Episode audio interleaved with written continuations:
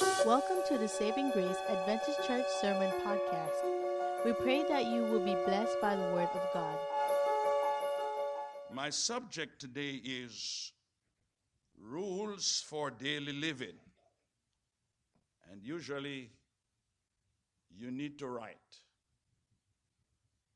Because what I'm going to unload on you today, you're not going to be able to remember all of it. But you're going to remember something. But you need to write also. So when you go on the outside and somebody asks you, What did the preacher say?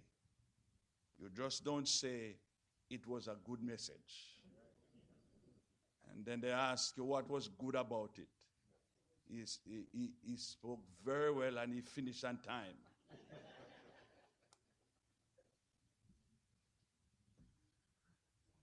So, rules for daily living. And I want to read from you from Romans chapter 12,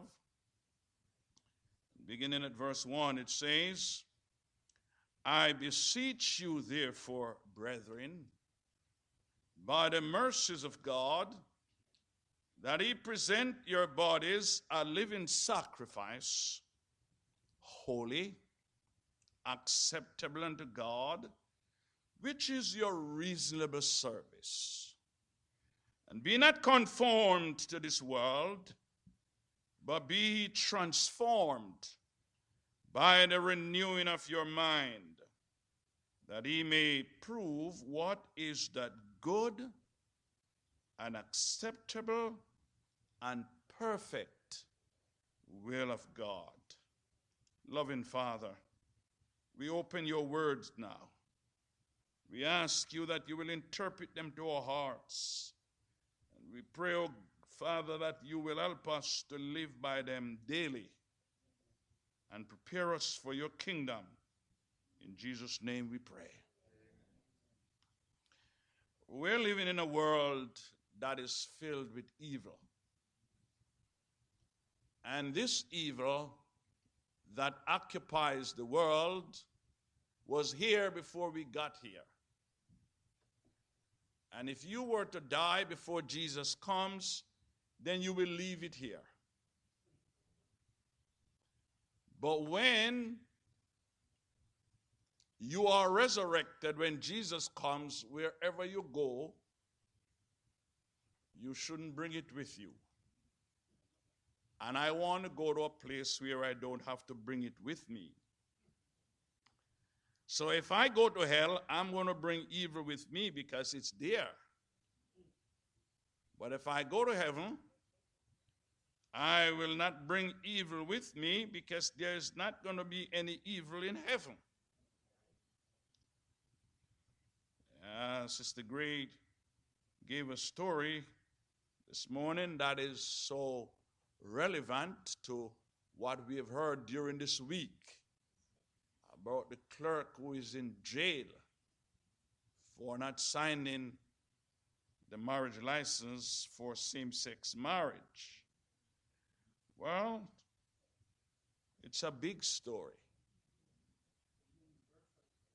But it's a big story, but you and I need to understand that if you work for the government, you have to do the government work. Or don't collect the government's pay. So I don't know what are your thoughts on it, but I'm just telling you what is the church's thought on it. It means that wherever you work, if you work for the government and the government has a law that they ask you to do something, you have to do it. Either you do it or you give up the job. That's the bottom line.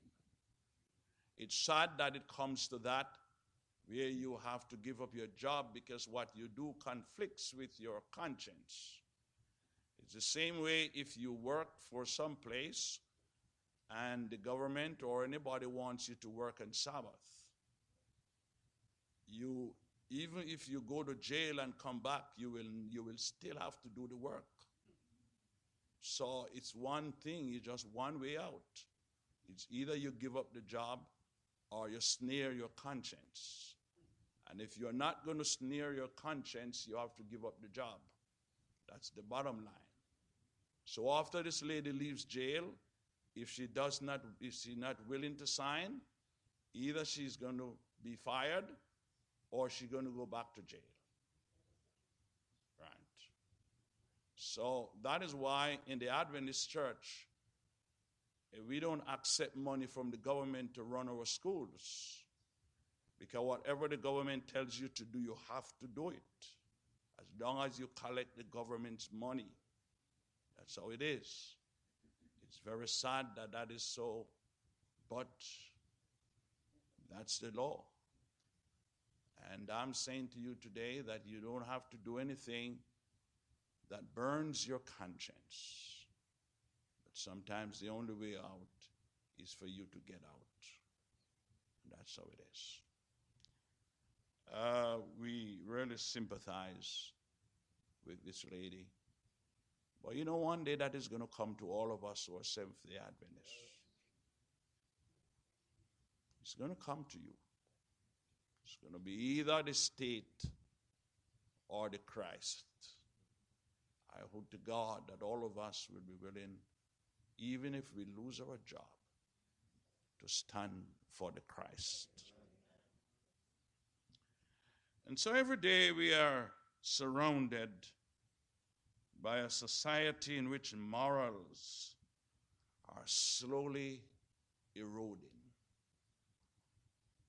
God has allowed the enemy to do his work in this world for the time being.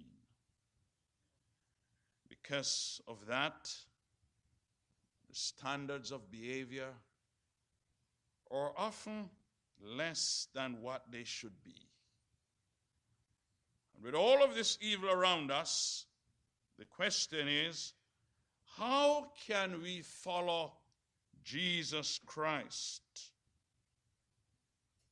How can we live according to his standard? Now, of course, the Bible for the Christian is our guide, and the Word of God is our standard. And so, those of us who have accepted the Christian gospel have entered into a covenant relationship with Jesus Christ. This means that we have dedicated our lives to Jesus and have pledged to serve him and to follow his rules. However, living for Jesus means more than following a set of rules. Living for Jesus is more than following a list of do's and don'ts. Living for Jesus involves building a lifelong relationship. So I am in a relationship with Jesus.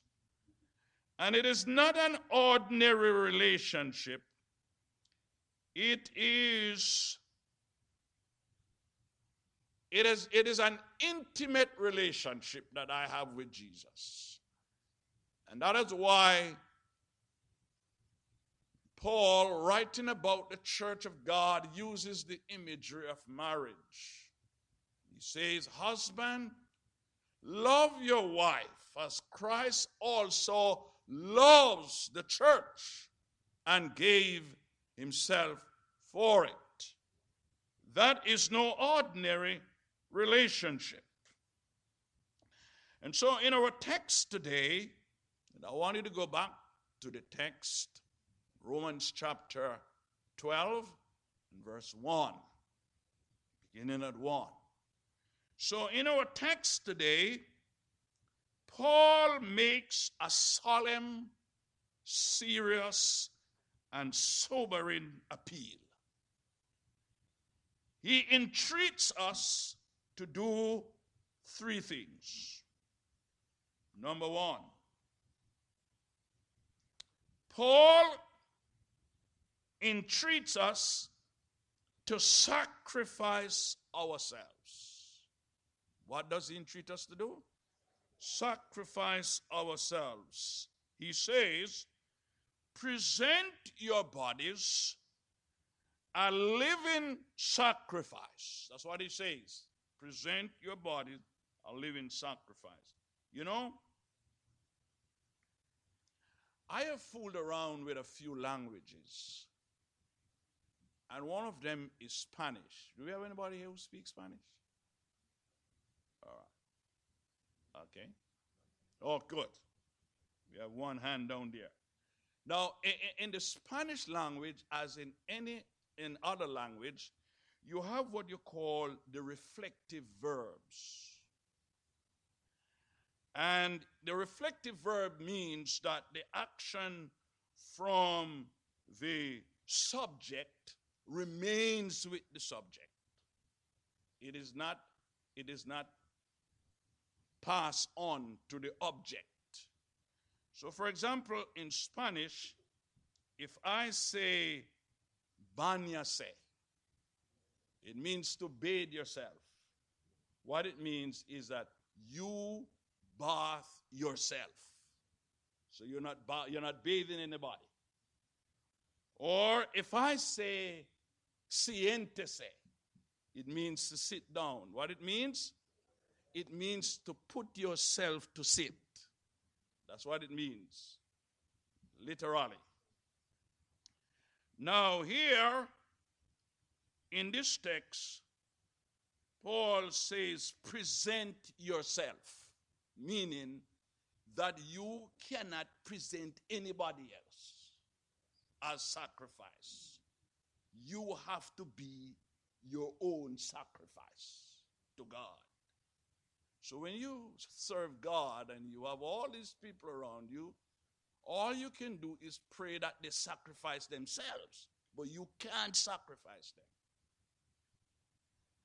And so, in the Weymouth translation, it says, present all your faculties to him as a living and holy sacrifice. Then in the easy to read version of the Bible, it says, offer your lives as a living sacrifice to him and an offering that is only for God and pleasing to Him. So, this is a personal act that the apostle asked us to enter into. And so, the essence of worship is dedication. The essence of worship is dedication, but it's not just dedication, the essence of worship is self dedication. And so, the perfection of worship is entirely self sacrifice. And we cannot sacrifice except it is in the body. So you can't sacrifice outside of the body.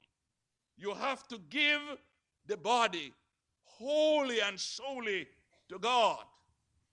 And the Lord Jesus Christ Himself is the epitome or the best example of the great act of worship. He loves us from eternity. There was no sacrifice before sin. Before sin, there was no need for sacrifice. As a matter of fact, the first sacrifice took place after Adam and Eve sinned. They Adam offered the first sacrifice, that first animal that was slain.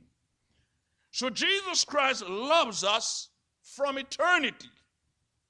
There was no sacrifice before sin. Therefore, there was no sacrifice for sin through love. There was no merit because there was no merit there was no salvation. Salvation was only in the mind of God.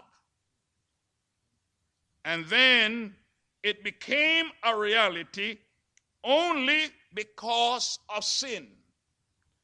So if there was no sin, there would be no sacrifice. And if there is no sacrifice, there is no salvation. Christ love takes the form of self sacrifice. By dying on the cross, the infinite Son of God was able to transform love into the most gracious act of self giving and self sacrifice. Christ's sacrifice was a living and lively sacrifice. As a matter of fact, before Christ, there was no living sacrifice. All other sacrifice was dead sacrifice. And then Jesus Christ came and he gave himself as a living sacrifice. And now he, Paul entreats us to give Christ sacrifice full of life. So Christ died, and in dying, he showed the rich, great, powerful sacrifice. You know, Jesus Christ, having given this great sacrifice for all of us, became infinitely poor, infinitely small, infinitely weak. Yes, but then he gave to us the fountain of life through divine sacrifice.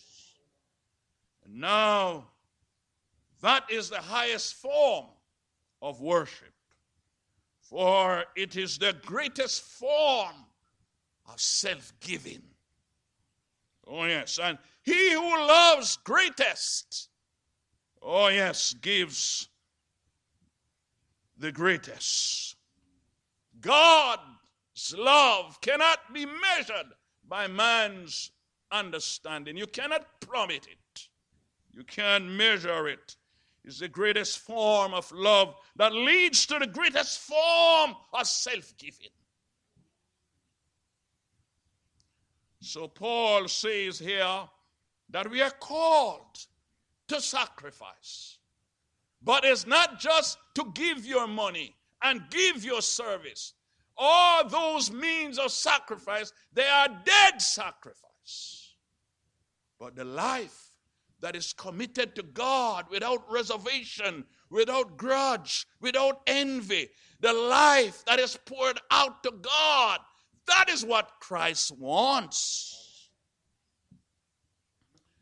So we are called today to sacrifice yourself. Then the second thing that Paul entreats us to do here is to renounce the world. What is what are we called to do? To renounce the world. The word renounce here means to give up, to let go of. Yes. He says here, and the text he says, be not conformed to this world. The word world here has various meaning, but it means here worldliness, a spirit or the principle of evil pervading the world and governing even in high places. It is this to which we must be, we must not be conformed. We cannot allow the world to set our standard. The world cannot set your standard because worldly standard are base standard. Worldly standard are mundane standard. We must let God set our standards. And we must follow what the Bible says. Not even what preacher says, because preacher, they tell lie in the Bible sometimes. Boy, you must follow what the Word of God says. And there are some things that the Word of God says that are non negotiable. You can't sit down and negotiate them with God. Because if they were, if they were able to be negotiated, Jesus wouldn't die. The only one of the reasons why Jesus died is because he could not in any way abolish the law. So he had to die so that the sacrifice for sin would be made available. And he who sacrificed himself had to become innocent. That means he cannot be morally or emotionally involved in the issues for which he seeks to cleanse you off. Oh, yes. And so he died to save you. So, yes, worldly standard cannot be absorbed by heavenly people. Do you hear what I say? Worldly standard cannot be absorbed by heavenly people. Heavenly people must live by heavenly standard. So, Paul says that we should not be a part of the world. Then the word conform implies that we take our form from the things around us and about us. That we, yes, that, that our minds are cast into the mold of the world. As a matter of fact, in, in, in Romans chapter 12 and verse 2, in the Philip translation, hear what Philip says. Philip says, if Philip, he says, do not let the world around you squeeze you into its mold That's what Philip says. Oh, yes. Cannot allow the world to squeeze into the world. And in, and, and in order not to conform to this world, we must be transformed. Only transformed people are not conforming to the standard of the world because you have a higher mission, you have a higher goal, you are in the world, but you're not of the world. You know, I like to lighten, lighten the people of God who are transformed to oil. To what? Oil. Now, if you get a bucket of water and you throw oil in it, where does it go? It is on top always. It doesn't matter how much you store it, always on top and the people of God are always on top. They are living here. This Bible says that you must be in the world, but you're not of the world. I don't have anywhere else to live. I'm going to live here. But I'm living by the principles of heaven. So you cannot allow the world to squeeze you into its mold. And the Desire of Ages, page 324, Ellen White says, unless we become virtually connected with God, we can never resist the unhallowed effect of self love, self indulgence, and temptation to sin. We may leave off many bad habits. For the time, we may part company with Satan. But, uh, listen to this but without a vital connection with God. What kind of connection, church? Vital connection with God through the surrender of ourselves, oh yes, to Him, moment by moment, we will be overcome. Without a personal acquaintance with Christ. We're not talking about some proxy relationship now. A personal relationship with Christ and a continual communion, we are at the mercies of the enemy and shall do his bidding in the end. I want to live for Jesus. And I want to do so daily, not intermittently or spasmodically. I want to live for Jesus daily. I want His love to shine through me. When I walk on the street, I must look like a child of God. You know, I like to wear a cap sometimes. And anytime I'm leaving the house and I'm going to wear my cap, I cannot let my wife see me. She says, You must not go through the door with a cap on your head because when you have a cap, you look like a criminal. That's what my wife says. but I still wear my cap. And I have a lot of them. That doesn't mean that when you wear a cap, you're a criminal. That is her interpretation. Yeah. But everywhere I go, I must live for Jesus. Amen? In the home and in the truck. Be like Jesus all day long. Oh, yes. So here it is. What Paul says that we must not be, we must be in the world, but we must not be in, of the world. So Christ wants to transform you. Transformation here does not mean to be patched up. What did I say? Transformation does not mean to be what? Patched up. Now, when you go to the doctor and you are sick and you have to get some surgery, the doctors have to patch you up physically, patch you up. I remember some time ago, I went to do a, a dental surgery, and they had to remove from inside my mouth. The dentist removed a piece of flesh from one side over here and put it on the other side here and planted it inside. And when I went back to him, he said, Mr. Hardin, it looks good. It has grown in.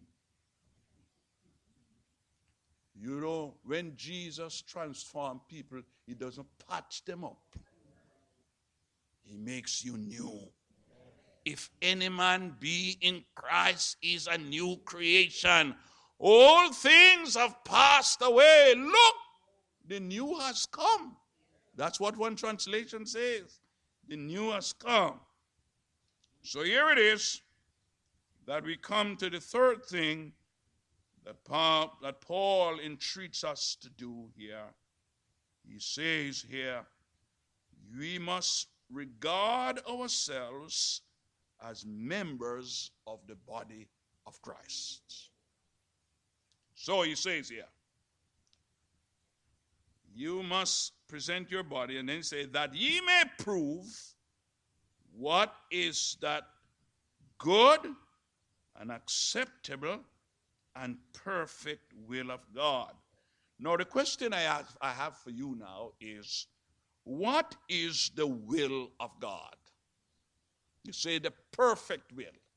Now, we have imperfect will because we are imperfect people.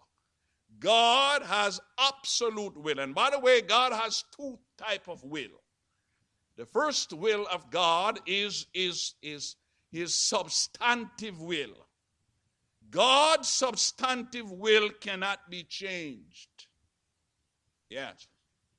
And so when he says, Thou shalt not kill, if you kill, as a matter of fact, in the, the right translation, it does not say, Thou shalt not kill. He said, Thou shalt do no murder. That's what it really means. So if you become a murderer, that is against the will of God. So that is God's substantive will, and it will never change. And that's why you are here today. It says, Remember the Sabbath day to keep it holy. That cannot change.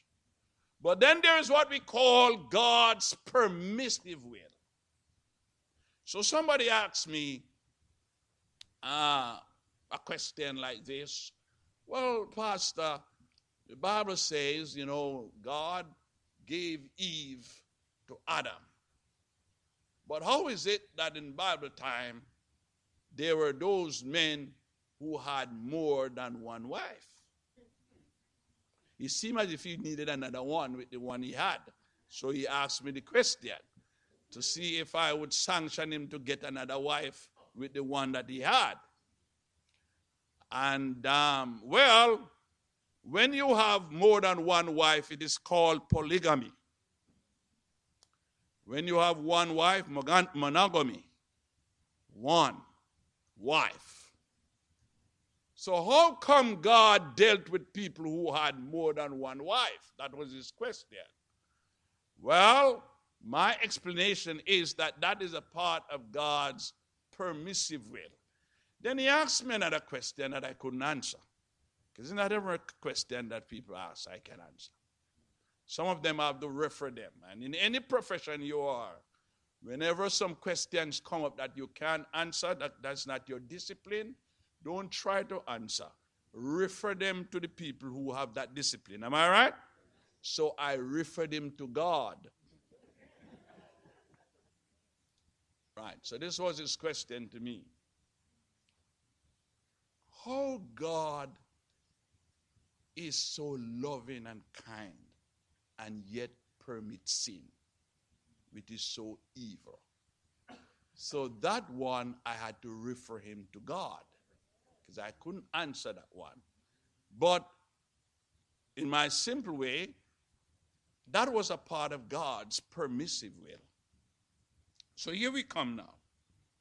What is God's will? What is God's will? God has a will for all of us as it comes to the, the subject of salvation. And in 2 Peter chapter 3, in verse 9, yes, the Bible says, and I'm reading from the New American Standard Bible, it says, The Lord is not slow about his promise. As some count slowness, but is patient towards you, not wishing for anyone to perish, but for all to come to repentance. So God's will right now is for all the people who are here to repent of their sins. You see, Without repentance, there is no forgiveness. And by the way, as I talk about forgiveness, the Pope made a great blunder this week. In 1979, Pope John Paul II visited England and he had an open mass in Piccadilly Circus. And there in that mass, he told all the priests in England to go in all the prison and forgive all the prisoners their sin.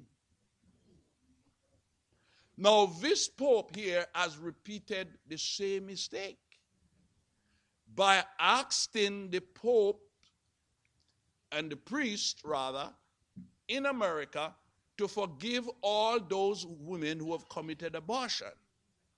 The Pope or the priest cannot forgive people of their sins. You see, the, the, the intent is good, but the theology behind it is wrong. All right? All he should tell the people listen, we are going to ask God to forgive all these people. He can't forgive my sin. And I, I, am not bashing the Pope, but if I, had a, if I had an audience with him, I would tell him that that is not biblical.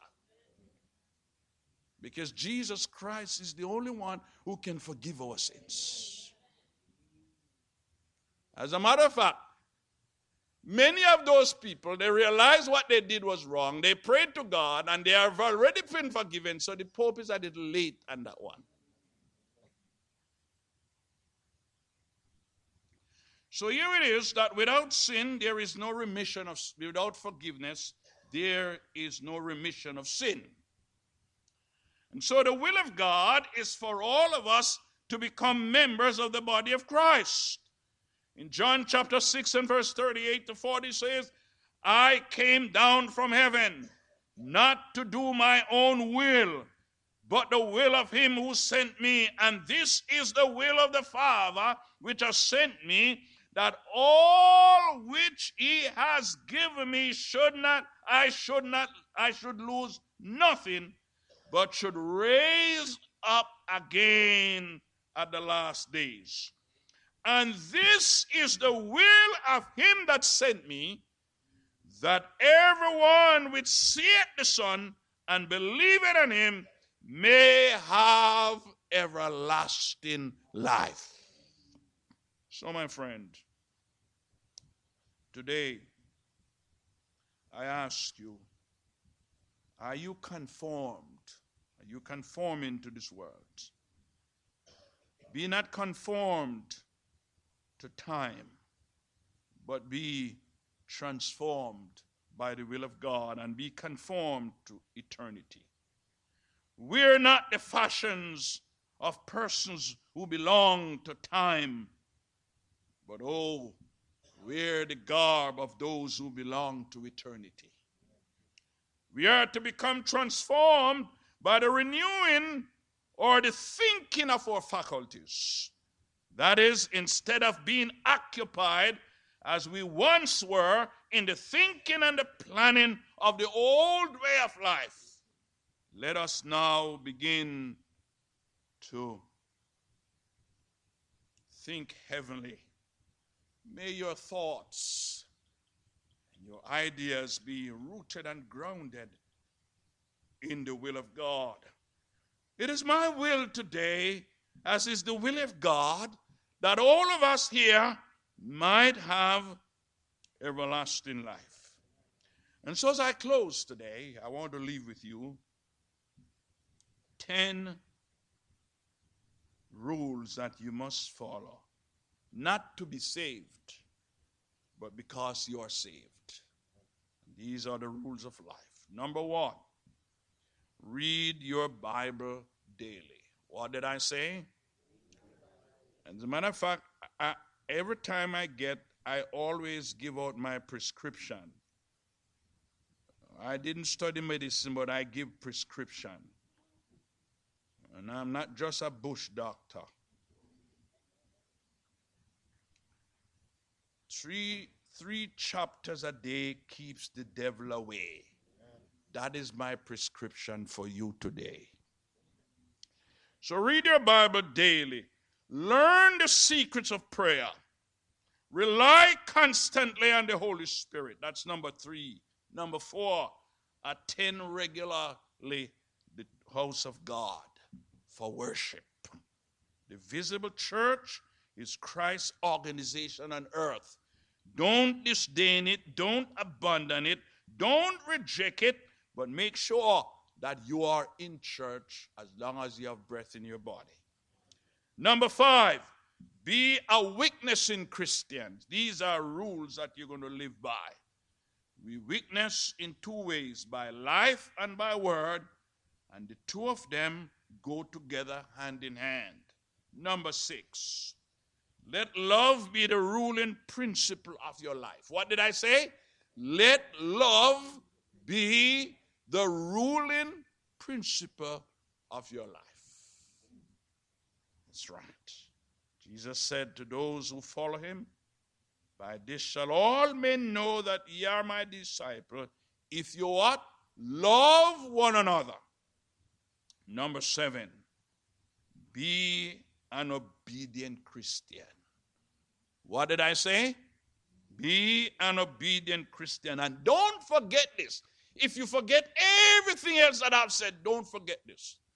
The number one rule in heaven is obedience. What did I say? The number one rule in heaven is what? Obedience.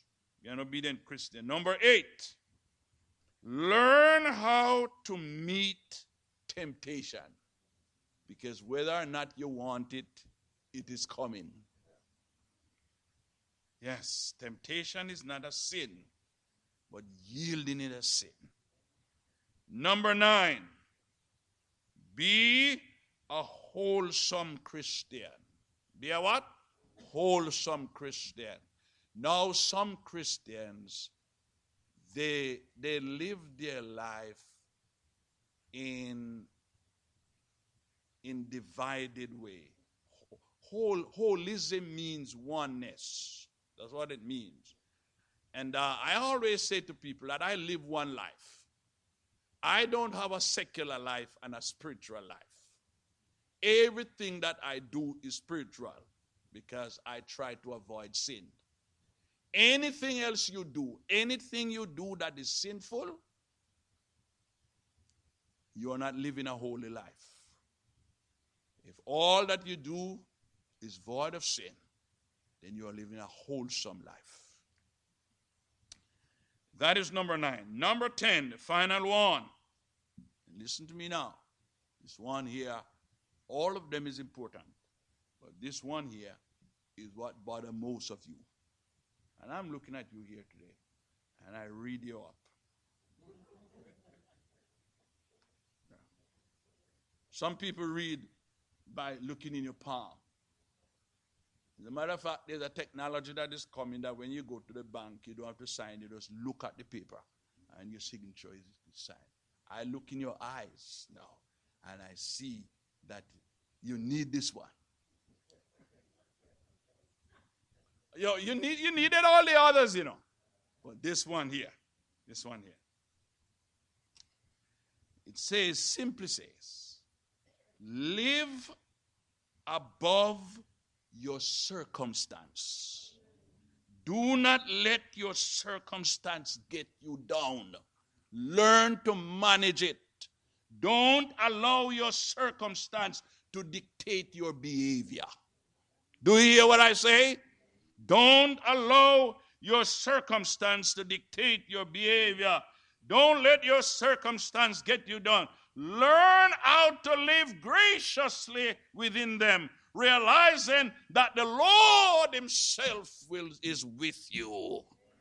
And my message to the church of God today go and offer yourself as sacrifice. I say to the church of God today, one and all, I say to you as you go and offer yourself as sacrifice. Don't let the world squeeze you in its mold. I say to the church of God today, oh, regard yourself as members of the body of Christ. Live for Him. Go, glow in Him, go in Him, grow in Him, and follow His way. And by God's grace, you will be saved in the kingdom of God. Thank you for listening to today's message. We are always encouraged to know how God is working through this ministry to touch lives. If you have a story to share of how God is working in your life, please let us know by sending an email at podcast at savinggracesda.org. As the Holy Spirit impresses you, you may also support this ministry financially by visiting savinggracesda.org.